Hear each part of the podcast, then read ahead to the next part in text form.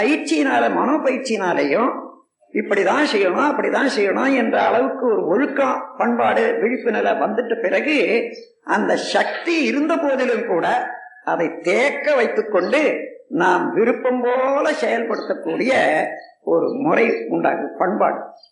மழை பெய்து ஆத்துல போகுது எங்க இருந்து சமுத்திரத்துல வந்துருது அது ஒண்ணு. மழை பெய்யுது ஆத்துல தண்ணி வருது அணை கட்டியாச்சு.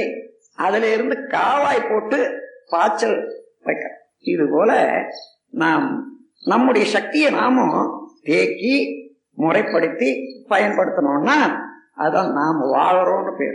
அப்படி இல்லைன்னா சாதாரண ஒரு மிஷின் உணவை மலமாக மாற்றிக்கொண்டு இருக்கக்கூடிய மிஷின். அவ்வளவுதான். வேற விசேஷமா சொல்வதற்கு இல்லை.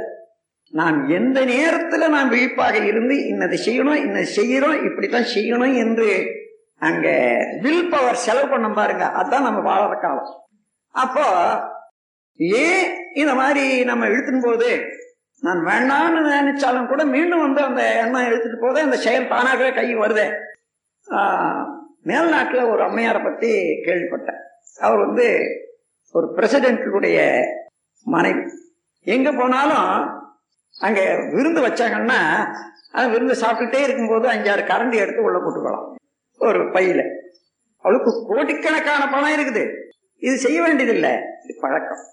அப்போ எல்லாம் ஆன பிறகு தனியா கணவன் போய் அதை விருந்து வச்சவங்களாண்ட இந்த மாதிரி என்னுடைய மனைவிக்கு இந்த மாதிரி பழக்கம் உண்டு. இன்னைக்கு எத்தனை கரண்டி காணா போச்சுன்னு கணக்கு எடுத்துங்க நான் வாங்கிட்டு என் பேர்ல பில் அனுப்பிச்சுடுங்கன்னு சொல்லுவாங்க.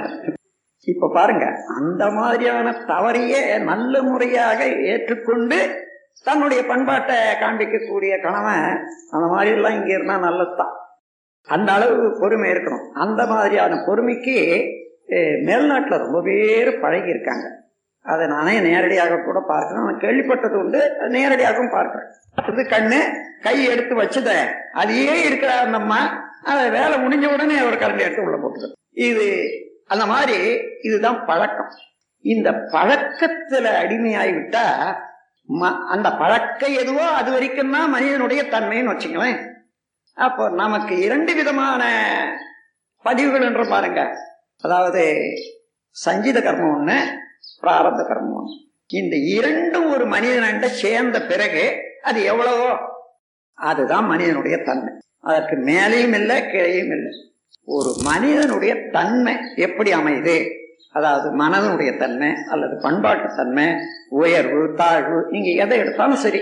இது எப்படி அவர்களுக்கு ஒவ்வொரு மனிதனுக்கு அமைஞ்சதுன்னு பாத்தீங்கன்னா சஞ்சித கர்மம் ஒண்ணு பிராரத்த கர்மம் ஒண்ணு.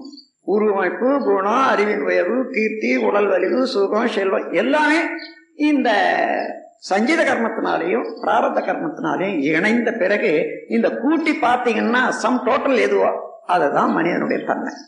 அதனால இந்த பதிவுகள்ல நல்ல பதிவுகள் உண்டு தேவையற்றது தீமை தரக்கூடிய பதிவுகளும் நமக்கு தெரியாமலே ஏதோ செய்திருவோம் பழக்கத்திலேயே தொடர்ந்து வரும் என்றைக்கும் ஏன் செய்யறோம் இதன்னு திரும்பி பார்க்கிறதே இல்லை அதனால கூடிக்கொண்டே இருக்கும் பழக்கங்கள் வேற. அப்போ அதை ஒட்டி இப்போ நாலு பேர் போறோம் ஒரே ஒரு பொருளை பார்க்கறோம்னு சொன்னா நாலு பேருக்கு பிடித்தமான கருத்து உண்டாக்குது செயல் உருவாக்கு அதுதான் புகுவினை என்றும் ஆகாமிய கர்மம் சொல்லுவாங்க ஆ என்றால் ஆன்மா காமியம் என்றால் ஆசை. ஆன்மாவுக்கு இச்சை ஊட்டி புதிய புதிய செயல்ல ஆழ்த்த வல்ல வினைக்கு ஆகாமிய கர்மம்னு சொல்வது. இந்த ஆகாமிய கர்மம் எப்படி வந்தது என்று பார்த்தா சஞ்சித பிராரப்த கர்மம் தான் அடிப்படை. இப்போ இன்னைக்கு ஆகாமிய கர்மம் ஏதோ விரும்புறோம் ஒன்னு செய்யறோம்னு வச்சுங்க நாளைக்கு அது பிராரப்த கர்மம். நான் விரும்பினேன் செய்தேன் என்று சொன்ன எனக்கு பின்னால ஒரு குழந்தை பிறக்குமே ஆனால் இன்னைக்கு நான் செய்த ஆகாமிய கர்மம் அந்த குழந்தைக்கு சஞ்சித கர்மமாக மாறிடும். இப்படி குழந்தை வரும். அப்படி பதியக்கூடிய பதிவு இயற்கையாக தானாகவே அந்த பதிவு அழிவதற்கு கணக்கெடுத்திருக்கார்கள் மகா மேதைகள். நூத்தி நாற்பது ஆண்டு சென்றதான் இன்றைக்கு ஒரு பதிவு ஏற்படுமே ஆனால் அந்த பதிவு அழியோடு நின்றுவிடும்.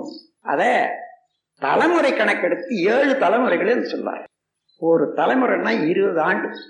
ஒரு குடும்பத்துல ஒரு குழந்தை பெண்ணா ஆன பிறந்தால் இருபது வயதுக்கு மேல அந்த குழந்தையில இருந்து இன்னொரு குழந்தை உற்பத்தி ஆகக்கூடிய தரம் வருது இல்ல? அத ஒரு தலைமுறைன்னு சொல்லி இருபது ஆண்டே ஒரு தலைமுறையாக கணக்கிடுவது உண்டு. அப்ப ஏழு தலைமுறை அதாவது ஏழு பிறப்பும் தீய வைத்தீண்டா என்று சொல்றதெல்லாம் கூட அதுதான்.